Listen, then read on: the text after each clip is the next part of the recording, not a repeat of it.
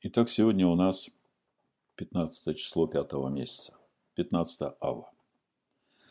И мы продолжаем познавать Слово Всевышнего в лице Ишуа Машеха, и сегодня мы изучаем недельную главу Торы Вайтханан и молил.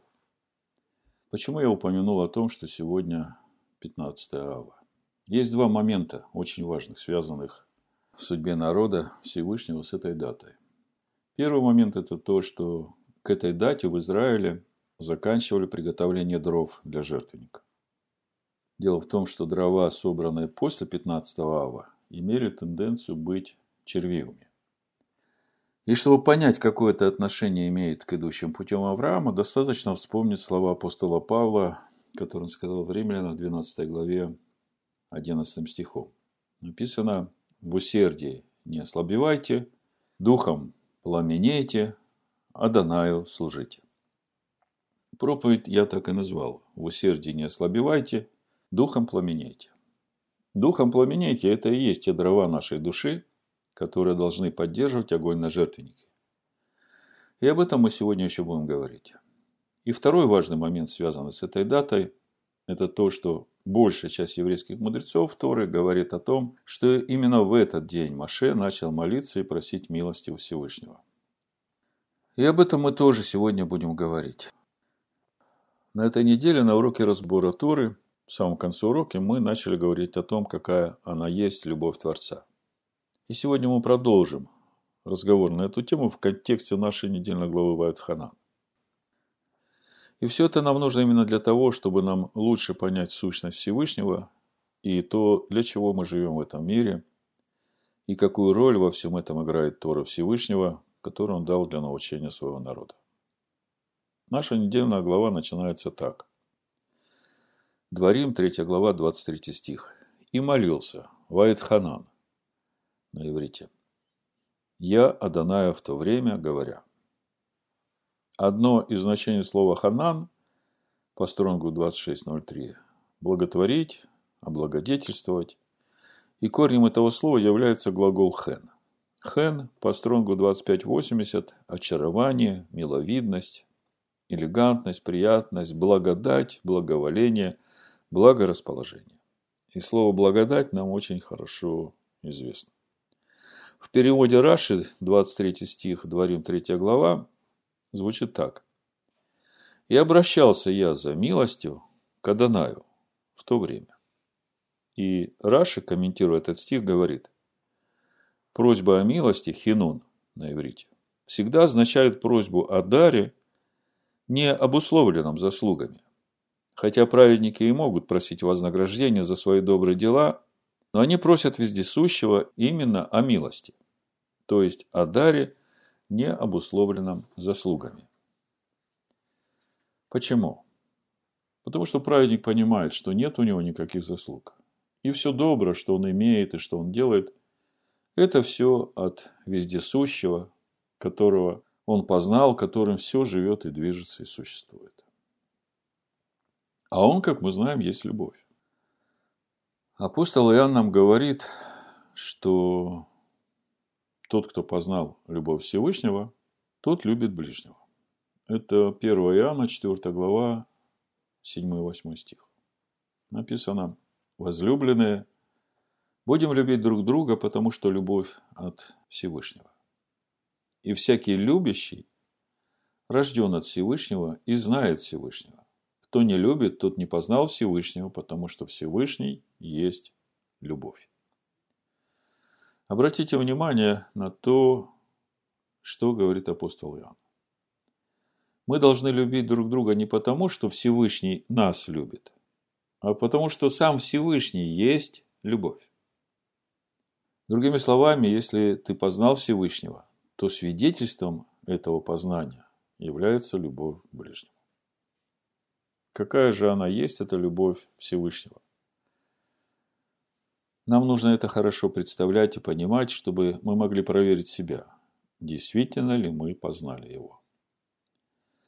Многие люди понимают любовь как некое сентиментальное, душевное качество, которое может по какой-то причине уйти, или еще чего хуже превратиться в ненависть. Как говорят в народах, от любви до ненависти один шаг. Но если Всевышний есть любовь, и Всевышний вечен и неизменен, то это значит, что его любовь к человеку также вечна и неизменна. Какая же она есть, любовь Всевышнего? Как я уже говорил, нам это нужно хорошо понимать, чтобы знать, к чему стремиться. И проживая каждый день, сверять свои поступки с тем, насколько они соответствуют любви Всевышнего, который есть жизнь, который дает жизнь, который поддерживает жизнь. Другими словами, проживая каждый день, мы должны вечером, приставая пред Всевышним и оценивая себя и весь прожитый день и все поступки, смотреть, насколько мы поддержали жизнь в ближнем, насколько мы явили к нему любви Всевышнего.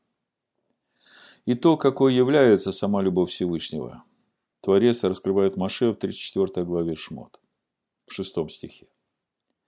Написано, «И прошел Адонай пред лицом его и возгласил, Адонай, Адонай, Эль, Бог, человеколюбивый и милосердный, долготерпеливый и многомилостивый и истинный. Как мы видим, любовь вездесущего включает в себя милосердие, долготерпение, милость и истину. Мне очень нравится этот перевод имени Аданая на русский язык как «вездесущий», потому что это слово говорит именно о том, что Адонай, он как раз тот, который был, есть и будет, которым все живет и движется и существует, и он везде и во всем, вездесущий. Итак, сущность человеколюбивого, вездесущего, который истинно и неизменен, проявляется через милосердие, долготерпение и милость. Другими словами, чтобы нам проверять себя на то, есть ли в нас любовь Всевышнего в нашей любви к ближнему, нам нужно смотреть на то, сколько в этой нашей любви милосердия, долготерпения и милости. Маше, услышав об истинной сущности Всевышнего, падает пред ним на колени и просит его за народ, уповая на его милость. И опять здесь слово «хен» – милость. Это 34 глава Шмот, 8-9 стих. Маше тотчас пал на землю поклонился всесильному и сказал, «Если я приобрел благоволение, хен, в очах твоих, владыка, то да пойдет владыка посреди нас, ибо народ сей жестоковыен. Прости беззакония наши и грехи наши, и сделай нас наследием твоим». Мы видим, как Маше, которому Всевышний открыл свою сущность, начинает молиться именно прося Всевышнего милости за весь народ. Мы сегодня разбирали три притчи Иешуа о блудном сыне, о домоуправителе неверном и о неверном судье.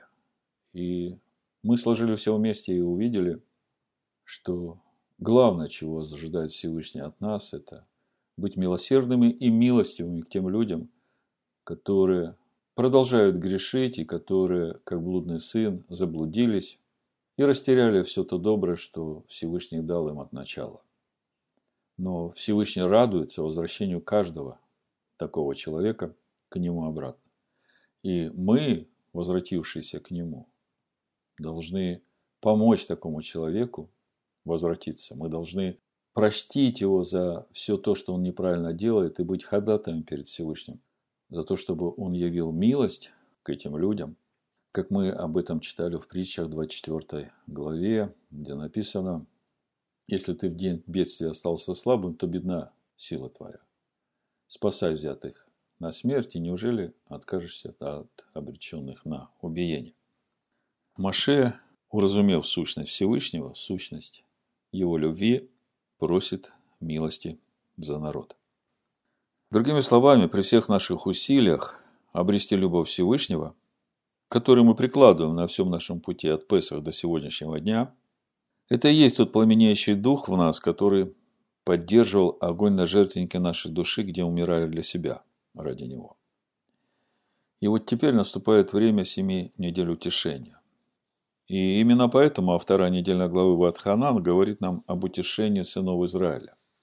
Это Ишаягу, 40 глава с 1 стиха написано «Утешайте, утешайте народ мой, говорит всесильный ваш, Говорите к сердцу Иерушалаема и возвещайте ему, что исполнилось время борьбы его, что за неправду его сделано удовлетворение, ибо он от руки Аданая принял вдвое за все грехи свои.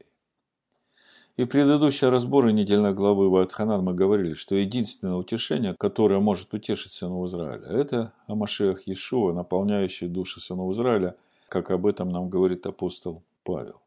2 Коринфянам 1.5. Ибо по мере, как умножаются у нас страдания Амашиаха, умножаются Амашиахом и утешение наше. Другими словами, именно сейчас начинается кульминация нашего исхода из той тесноты, которую мы определили для себя в этом году, в тот простор, который дает нам Слово Всевышнего, который мы записали себе в свой полшекеля. Начинается время утешения Амашехом, которая будет длиться вплоть до Рошашана, когда мы предстанем на суд перед Всевышним, со свидетельством новой природы в нас, которую мы обрели в этом году на нашем пути в полноту возраста Машех.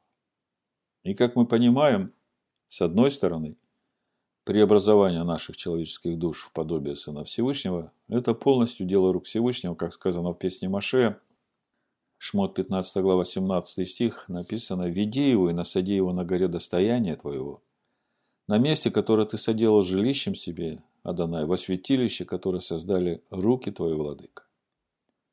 То есть святилище создали руки Творца. И это его жилище, в котором он обитает в нас. А с другой стороны, мы знаем, что Всевышний ничего не делает против воли человека, поскольку со дня сотворения человека ему дана свобода выбора, и об этом мы читаем в «Премудростях Сираха» в 15 главе, но я прочитаю с 11 стиха, чтобы увидеть всю полноту картины этой свободы выбора человека. Премудрости Сираха, 15 глава, с 11 стиха. «Не говори, ради Аданая я отступил, ибо что он ненавидит, того ты не должен делать. Не говори, он ввел меня в заблуждение, ибо он не имеет надобности в муже грешном. Всякую мерзость Адонай ненавидит, и неприятно она боящимся его. Он от начала сотворил человека и оставил его в руке произволения его. Если хочешь, соблюдешь заповеди и сохранишь благоугодную верность. Он предложил тебе огонь и воду, на что хочешь, прострешь руку твою. Перед человеком жизнь и смерти, чего он пожелает, то и дастся ему. Велика премудрость Аданая, крепок он могуществом, видит все. Очи его на боящихся его, и он знает всякое дело человека. Никому не заповедал он поступать нечестиво и никому не дал позволения грешить. И так Всевышний все видит, и очи его на боящихся его, на тех, кто пламенеет духом. Другими словами, Всевышний видит все наши усилия, которые мы прилагаем для того, чтобы познать и обрести его любовь. И вместе с тем и мы, и он понимаем, что только он может это у нас сотворить, как написано, веди его и насади его на горе достояния твоего, на месте, которое ты заделал жилищем себе, а дана его святилище, которое создали руки твои, владыка. И наша недельная глава говорит нам, что при всем нашем усердии, которое не должно ослабевать, мы должны начать просить Всевышнего, чтобы Он сделал это в нас по своей милости, а не по нашим заслугам. Мы начали наш разговор с того, что нам очень важно понимать, а какая же она есть, эта любовь Всевышнего, чтобы нам проверить себя, действительно ли мы познали его. И апостол Иоанн нам говорит, что познал любовь Всевышнего именно тот, кто любит ближнего, как мы читали в 1 Иоанна, 4 глава, 7-8 стих. И из этого видно, что мы должны любить друг друга не потому, что Всевышний нас любит, а потому, что сам Всевышний есть любовь. И если у нас есть эта любовь, то это является свидетельством того, что мы познали Всевышнего. И мы увидели, что главное качество любви Всевышнего – это терпение с милостью и милосердием ближнему своему. А апостол Павел нам говорит в 1 Коринфянам 13 главе с 1 стиха, «Если я говорю языками человеческими и ангельскими, то есть на иных языках, а любви не имею, то я медь звенящая или кимвал звучащий.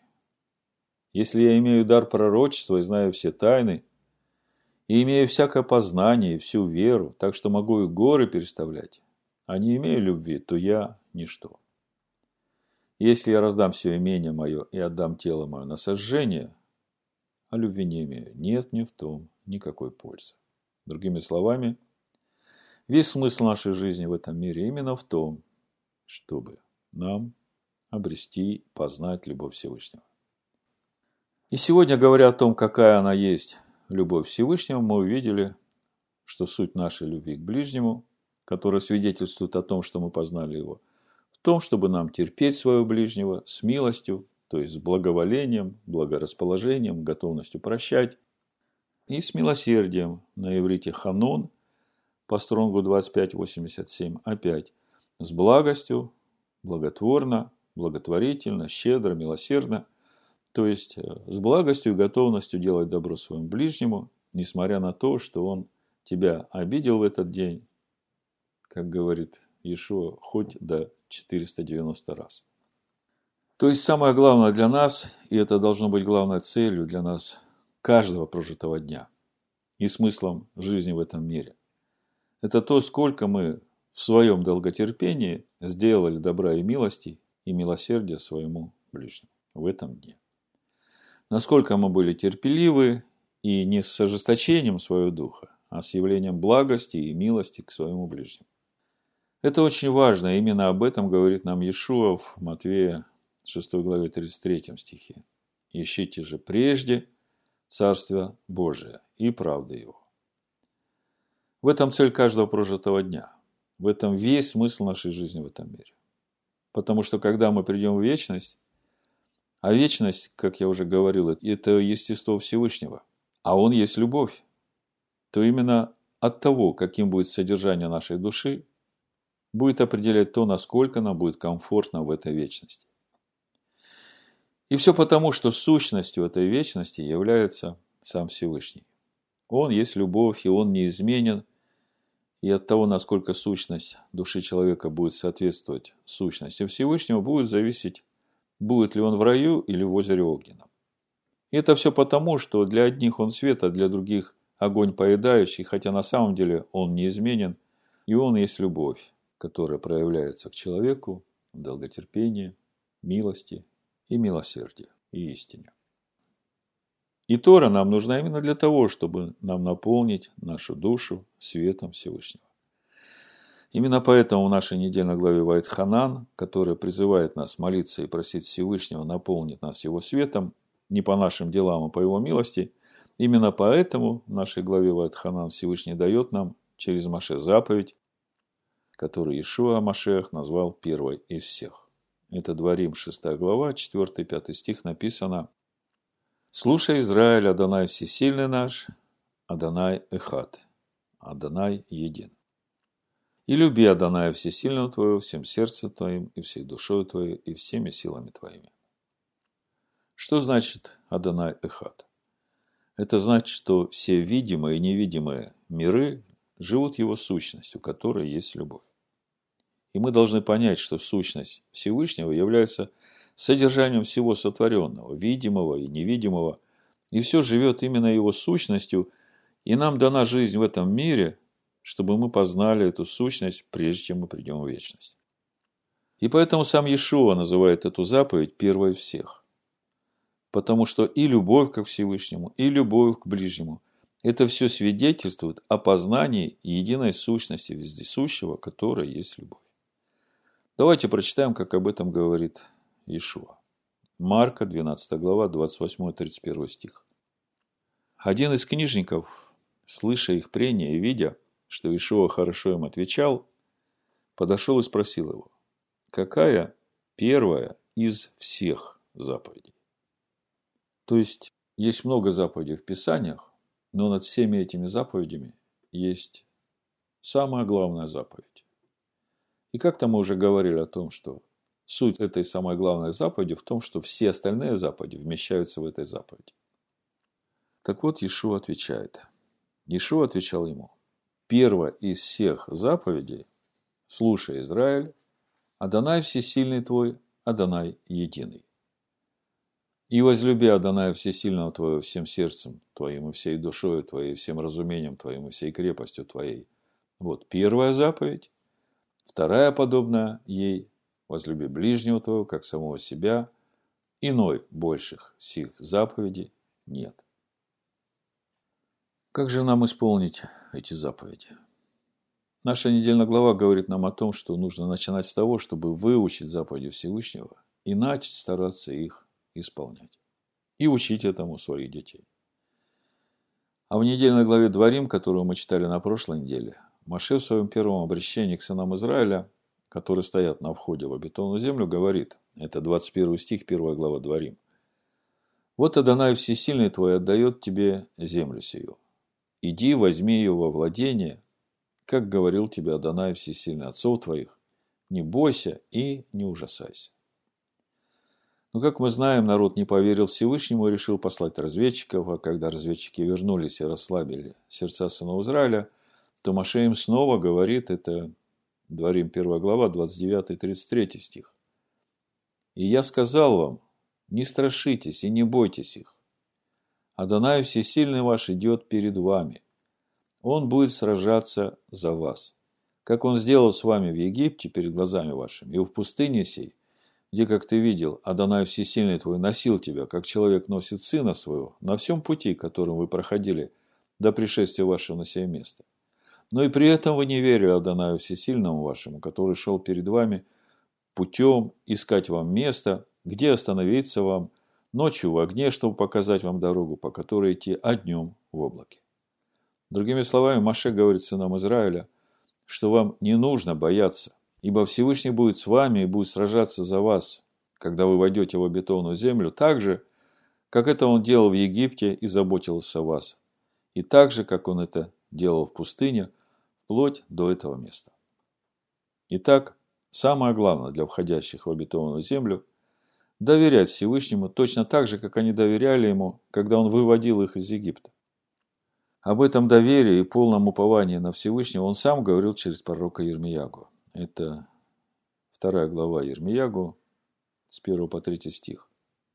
«И было слово Адоная ко мне, иди и возгласи в уши чере Иерушалайма. Так говорит Адонай. Я вспоминаю о дружестве юности твоей, о любви твоей, когда ты была невестой, когда последовала за мною в пустыню, в землю незасеянную.